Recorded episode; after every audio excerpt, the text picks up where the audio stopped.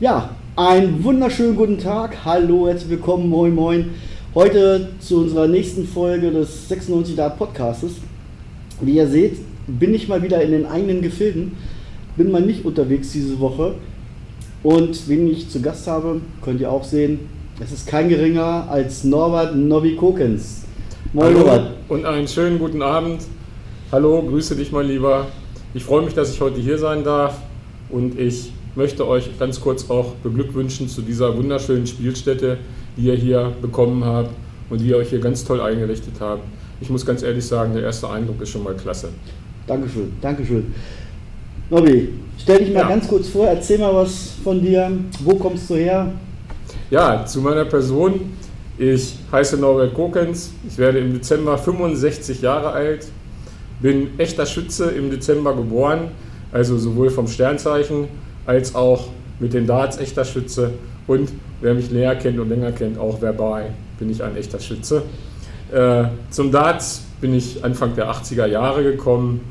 Äh, das war eine interessante Geschichte, werde ich nie vergessen. Ich bin irgendwann mal abends in eine Kneipe in der List gegangen. Ich wohnte in der Güterswortstraße in der List.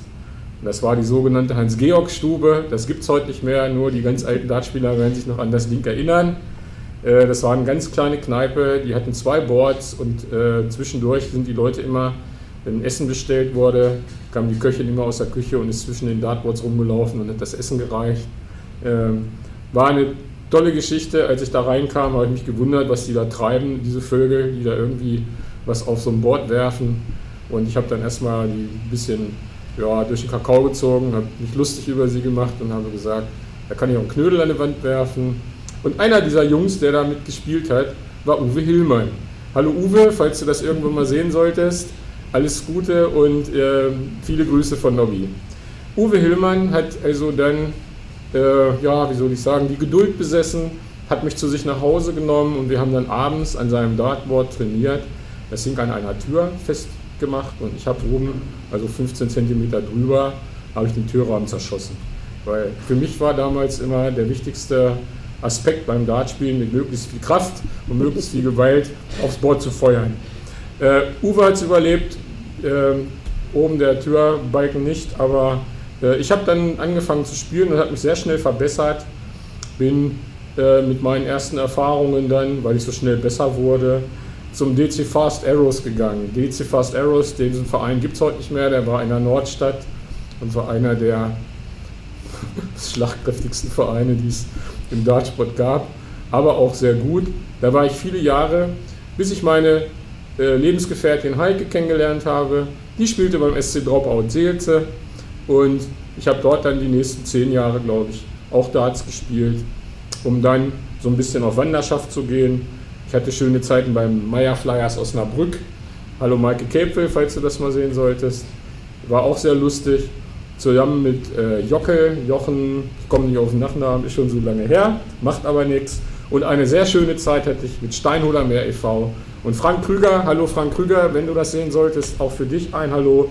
Ähm, das hat sehr viel Spaß gemacht. Diese Vereine gibt es leider nicht mehr. Heute spiele ich in Stolzenau. Hinterm äh, Haus, im Garten, haben wir ein Board hängen mit meiner Frau. Die lascht mich regelmäßig ab, weil die kann es besser als ich. Und äh, wir haben aber einige nette Nachbarn, die sind so begeistert, sind Anfänger, absolute Anfänger, spielen mit uns. Und ich bin heute noch immer ganz äh, angetan und überrascht über die Freude und über den Spaß, der da entwickelt wird, weil ich habe ja viele Jahre in den oberen Ligen gespielt und da war es einfach so, dass nur der Sieg zählte, die Leistung zählte und so viel Spaß und Freude gab es in der Niedersachsenliga oder Verbandsliga, wie das damals hieß. Leider nicht mehr. Ja, das also zu meinem kurzen Werdegang. Wenn du noch Fragen hast, frag einfach. Dropout Silze gibt es übrigens immer noch. Ich weiß, die gibt es die noch, sorry, noch, da, da muss ich mich korrigieren. Hallo Wiegand Rabeler, falls du das hier siehst. Ne? Nicht, dass wir noch böse genau, Mails genau. kriegen und äh, ja. Attacken auf Facebook. Um Gottes Willen. Du hast, wie gesagt, einiges, einige Stationen ja. durch an Daten. Ja. Und äh, allerdings viele kennen dich auch als Funktionär. Ja, ich habe. Äh, du hast einige Funktionen ja. inne gehabt. Ich habe einige Jahre als Funktionär gearbeitet. Ich war ähm, HDB-Präsident. HDB, Hannoverscher Dart-Bezirksverband, gibt es schon viele, viele Jahre nicht mehr, in den 90er Jahren. Ist dann im Streit auseinandergegangen, auch im großen Streit mit mir. Und äh, es wurde als Nachfolger nach verschiedenen Versuchen, die zum Teil schiefgegangen sind, der sogenannte DBH gegründet. Den gibt es dann heute noch. Ich habe auch als NDV-Präsident in den 90er Jahren, als Vizepräsident in den 90er Jahren äh, gearbeitet äh, und später 2010 bis 2012 als Präsident des Niedersächsischen Dartverbandes. Ich war unter anderem 2008 bis 2010 auch Ligaleiter im Deutschen Dartverband für die Bundesliga Nord. Das hat übrigens sehr viel Spaß gemacht, weil ich da sehr viel gelernt habe.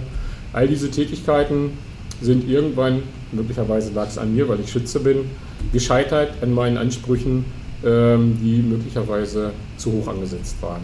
Äh, es ist schwer zu sagen. Äh, ich würde es mal so formulieren, ohne irgendjemanden treffen oder beschädigen zu wollen.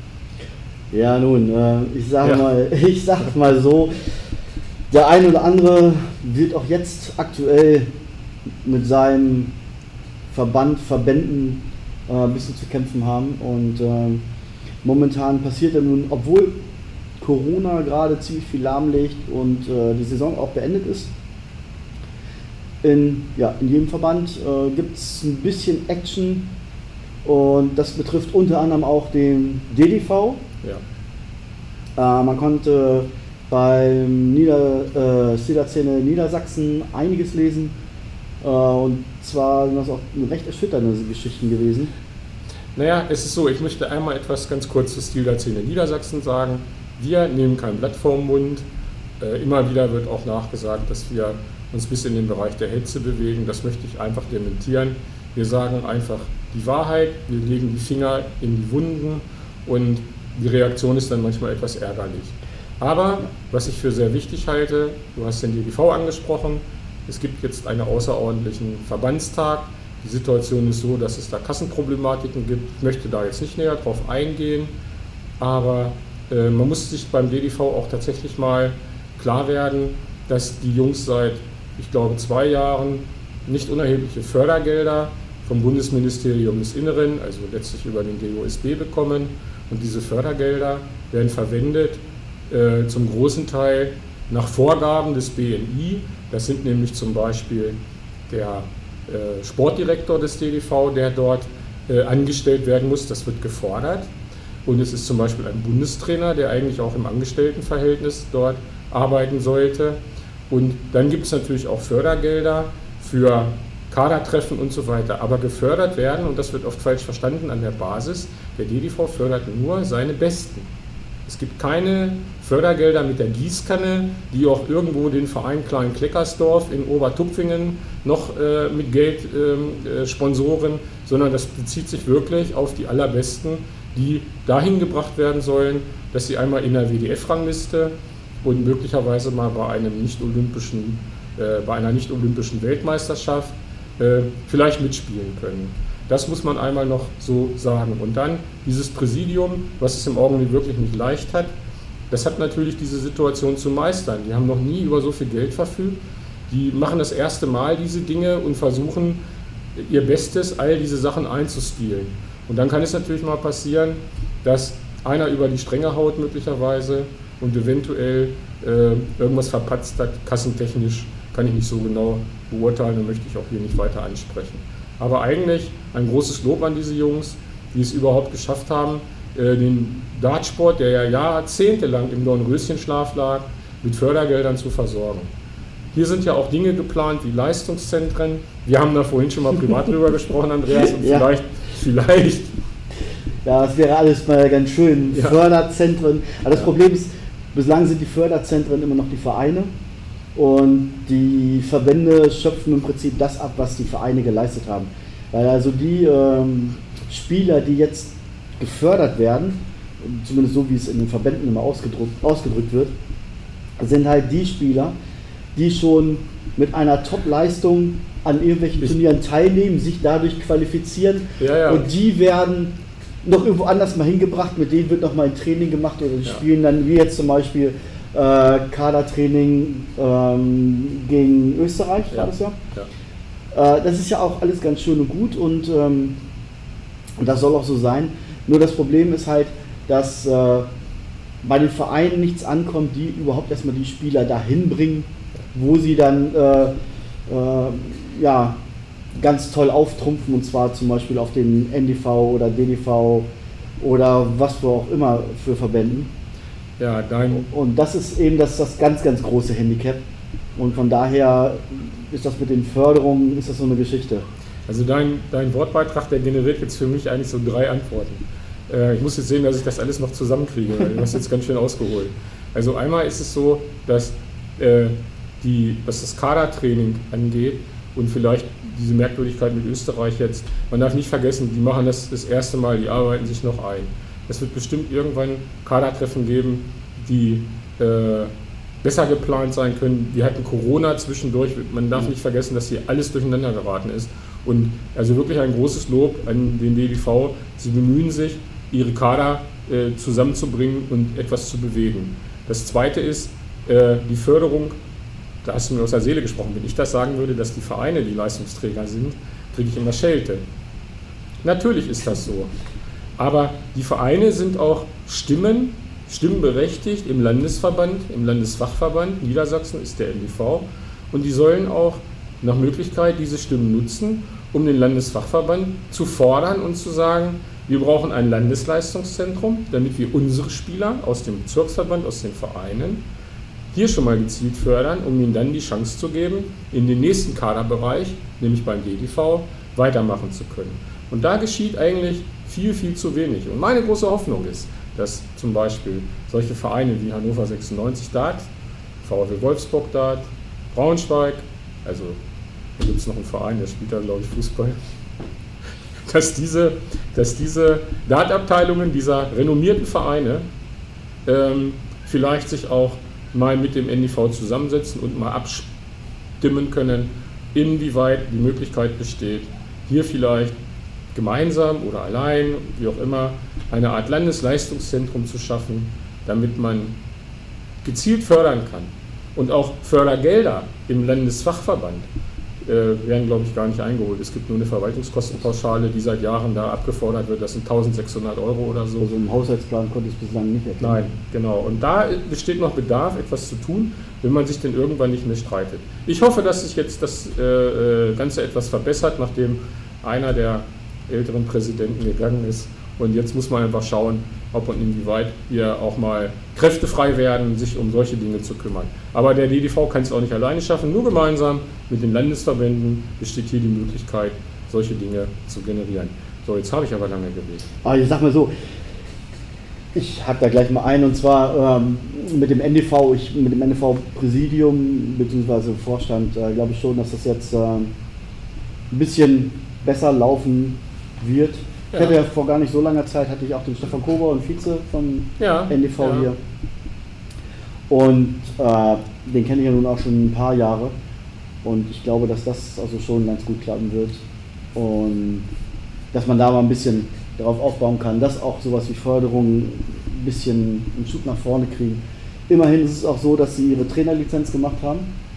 Äh, das, das muss man ganz so, loben, das muss man, das ja, mal, sorry, ja, jetzt kommen wir mal zum Loben. Das ist, ja, das ist ein ganz, ganz wichtiger Schritt. Ja. Das ist äh, eine elementare Geschichte. Das ist zum Beispiel, ich habe zwar nicht den Dart Übungsleiterlehrgang, äh, ich habe nur Breitensport Übungsleiterlehrgang C, allerdings ähm, eben für Kinder und Jugendliche und meine Prüfung habe ich dann trotzdem als Dart-Trainer gemacht. ähm, und das ist aber, wie gesagt, das ist der erste Step. Du guckst mich immer direkt an, jetzt gucke ich dich auch mal direkt an. Ich, guck direkt an. ich gucke immer in die Kamera, so professionell hier. äh, ja, das, das ist, aber jetzt habe ich dir das Wort geklaut. Das äh, du warst, aber das, das, das ist ein Trainerschein. Ja, das ist so. der erste Step, ja. Damit geht es los. Erstmal ja. überhaupt mal Struktur reinzubringen. Auf diesem Trainer, auch wenn es Übungsleiter C Breitensport ist, man lernt einiges. Man lernt auch ähm, zum Beispiel, wie man Kids etwas beibringen kann oder auch ähm, überhaupt Trainingsmethoden und so weiter, Einflüsse oder negative Einflüsse, das habe ich zum Beispiel gelernt, negative, negative Einflüsse, von, die äh, dass das Spielverhalten beeinflussen. Und ähm, solche Geschichten kann man dann auch anwenden und da kann man auch ein bisschen besser darauf achten. Es ist zwar ganz schön und gut, wenn man sagt, so von wegen, ja, ich stelle jetzt einfach einen Profi-Data hin und der macht das. Nee, nicht unbedingt. Also ich kenne den einen oder anderen Profi-Data, da weiß ich, ähm, man kann die zwei zusammen in einen Raum stellen, die, die fetzen sich nicht unbedingt, aber dieserjenige kann Kids nicht unbedingt irgendetwas vermitteln. Also ich versuche mal. Ja, also, ähm, und das ist, wie gesagt, das ist jetzt der erste Step. Ja. Damit kann es weitergehen, damit muss es dann weitergehen und dann kann sich mal erstmal ein bisschen, Richtig. dann kann sich was aufbauen, dann kann was entstehen. Ich versuche mal diesen äh, Eindruck, den du gerade so äh, geschildert hast, an einem Beispiel festzumachen. Ich habe vor ungefähr zwei Jahren, war ich mal bei euch, und da war gerade Jugendtraining und da war, glaube ich, der Björn Lippfert.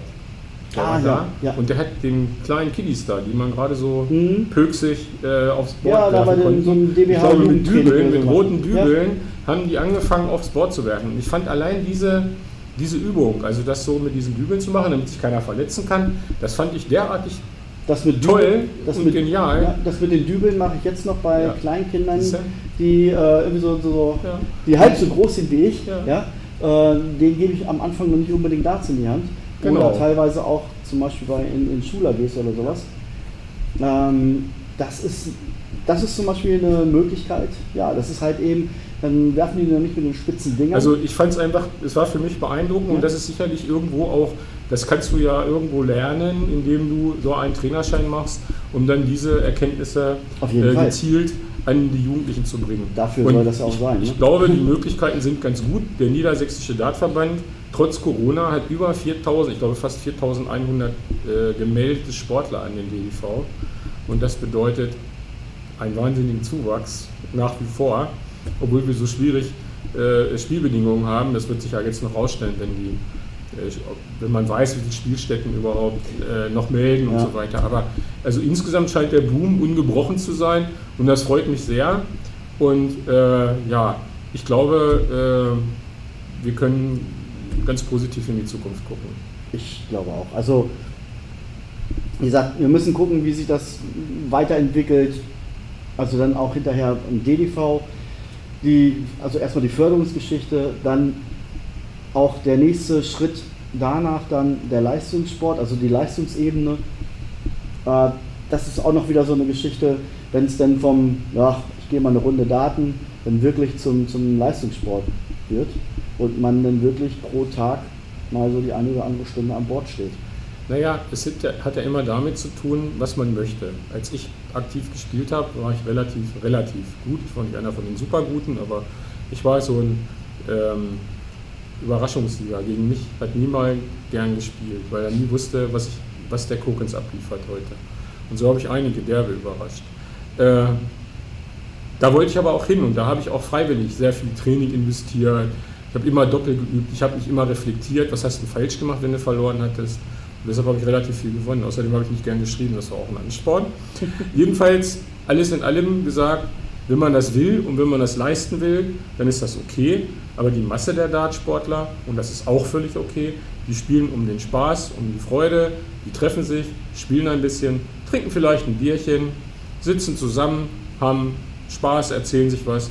Und ich glaube, das macht die Masse der Dartsportler aus. Für die anderen gibt es die Förderungsmöglichkeiten. Und da verbessert man sich jetzt gerade. Ich bin ganz guter Dinge, dass das so ist. Und ich glaube, in diesem Sinne äh, können wir schließen. Ne? Wir haben, guck mal, wir haben vorher über die Zeit gesprochen, wir sind drüber. passt schon, das passt schon. Passt schon, ne? Ja, aber wie gesagt, äh, eine Geschichte. Na klar, bitte. Äh, Förderung habe ich nämlich auf jeden Fall noch. Und zwar, ja. Äh, ich kann das nicht oft genug erwähnen, die JDC-Geschichte. Ja. Und zwar, es gibt nun in Deutschland gibt's, äh, zwei JDC-Akademien. Jetzt vor kurzem hat äh, Shorty Seiler in Bremen gestartet und äh, schon mal alles vorgefertigt, schon mal alles bereit ja. gemacht, dass es da auch wieder losgehen kann. Oder dass es da auch losgehen kann. Äh, demnächst hoffe ich, dass es noch weiter, dass sich das noch weiter ausbreitet, dass es noch mehr JDC-Akademien in ganz Deutschland gibt. Ich werde auch so den einen oder anderen Verein, wo ich weiß, dass es da einige Jugendliche gibt, Kinder und Jugendliche gibt, nochmal direkt anschreiben, weil Eventuell gibt es ab nächsten Monat ein paar Vereinfachungen, um so eine JC Akademie zu eröffnen. Aber das gebe ich in einem der nächsten Podcasts äh, äh, eröffne ich das. Okay. Und weil noch ist, äh, noch habe ich die Informationen nicht, noch habe ich dann die, die, die ähm, äh, Broschüren habe ich dafür noch nicht. Und äh, wie gesagt, also ne, schon mal ein bisschen was andeuten. Es geht jedenfalls voran. Und zwar ganz, in ganz, ganz großen Schritten in Sachen JDC. Und äh, wenn das nämlich anläuft oder wenn sich das noch weiter verbreitet, dann haben wir zumindest schon mal im Bereich Kinder und Jugendliche ähm, eine Fördermöglichkeit, die ja auf jeden Fall, naja, leider erstmal wohl dann so, sowieso von den Vereinen äh, noch, ja, ich sag mal, durchgeführt werden, aber die zentralisiert wird bei der JDC. Und äh, das ist schon mal, das Ding ist halt eben äh, eine, eine, ja, ein Verband, ein äh, wirtschaftlicher Verband, sag Ja. ich mal. Und äh, da gibt es, das ist das Schöne daran, da gibt es halt eben keine Selbstdarsteller. Die meinen von wegen, ach ja, ich bin jetzt hier mal da was und äh, die zieht darauf aus, dass ähm, das Ganze zum Laufen gebracht wird, dass es immer größer wird, immer besser wird. Im Prinzip, ja, das ist ja genau Also, wie bei anderen weiß- Verbänden auch, der PDC oder sonst oder BDO. Ich weiß natürlich genau, was du meinst. Und ich möchte auch gerne da wirklich nochmal jetzt, äh, gerade GDC und überhaupt alle Bemühungen, die äh, Menschen machen, auch durch Corona bedingt zum Teil, ob das jetzt hier Online-Dart ist und so weiter. Ich finde, alles, was so Querdenker wie ihr in die Wege äh, bringen, finde ich super. Ähm, da gibt es den Benjamin Langner, der mit Mhm. äh, Online-Dart arbeitet, klasse. Da gibt es dich, du mit der GDC forcierend, finde ich klasse. Die Verbände haben immer das Problem, äh, dass sie wie große Tanker, Öltanker sind. Wenn die die Richtung wechseln wollen, dann müssen die erstmal bremsen und das dauert acht Kilometer. ja. Äh, bis man dann also ne, äh, den Druck auf dem Ruder hat und rechts einschlagen kann oder was verändern kann. Da gibt es ja von Einladungsfristen bis andere Dinge halt die Problematiken. Ich glaube, deshalb dauert es auch alles so lange, bis man erkennt vielleicht, dass man bestimmte Dinge gehen muss. Ich glaube, äh, ich will mal ganz kurz Ja. ins Wort fallen. Ich glaube, eine der größten Problematiken ist ähm, die Angst zur Entscheidungsfreudigkeit. Einfach mal sagen, wir machen hier mal was. Also am Anfang, also wenn es darum geht, Ja. um einen Haushaltsrahmenplan, sprich ein gewisses Budget festzusetzen, ähm, dieses Budget muss ja nicht unbedingt aufgebraucht werden. Es ist ja halt einfach nur mal, dass die Möglichkeit besteht, mal aus dem Vollen zu schöpfen, wenn es notwendig ist. Aber dass dann auch irgendwann mal gesagt wird, wir haben hier jetzt eine geile Idee, wir setzen das jetzt um, wir haben die Ressourcen dafür, wir haben äh, auch zeitliche Abläufe, das Konzept, es steht alles, weil sich zwei, drei Leute mal zusammengesetzt haben, das alles ausgearbeitet haben. Wir setzen das jetzt mal um. Präsidium, Vorstand oder Vorstand, Präsidium, wollen wir das machen? Ja, wir machen das, ole ole. Und dann kommt eben dieser Spruch, ne, dieses Ja, wir schaffen das. Und dann wird einfach mal was wirklich mal in die, in die, in die die- Wege gebracht. Wenn es hinterher nicht klappt, kann man sagen, okay, war scheiße, aber wir haben es zumindest versucht. Da kann ja dann hinterher keiner mehr einen Vorwurf machen. Andi, da habe ich jetzt ein geniales Schlusswort zu, weil wir werden hier in diesem Podcast diese Welt der Entscheidungsunfähigkeiten nicht ändern. Schade. Das werden wir nicht schaffen. Das werden wir nicht schaffen. Aber nochmal, äh, der Dartsport lebt letztlich von solchen Querdenkern, wie du es bist, wie Benjamin Langner es ist, im Positiven gemeint. Und ja, vielleicht, vielleicht auch ich, ich werde ja mehr äh, äh, anders Du abgehandelt. bist, du bist, der, du bist der Aufdecker. Ja, genau, der Aufdecker und Aufklärer. Aber wie auch immer, es wird vorangehen und ich bin guter Dinge, dass man auch in den Landesverbänden lernt, dass man auch im DGV weiter lernen wird. Und in diesem Sinne sage ich einfach, Game on! Macht's gut, bis zum nächsten Mal. Äh, ja, ach übrigens, Gast beim nächsten Mal. Ich habe natürlich schon wieder jemanden. Ich habe sogar eine Zusage. Ich verrate natürlich nicht, wer es ist, ganz klar, weil das mache ich nie so. Ja, ansonsten wie immer zum Ende hin. Bleibt gesund, werdet gesund und macht's gut. Gut Darts, bis dahin. Ciao, ciao. Schönen Abend!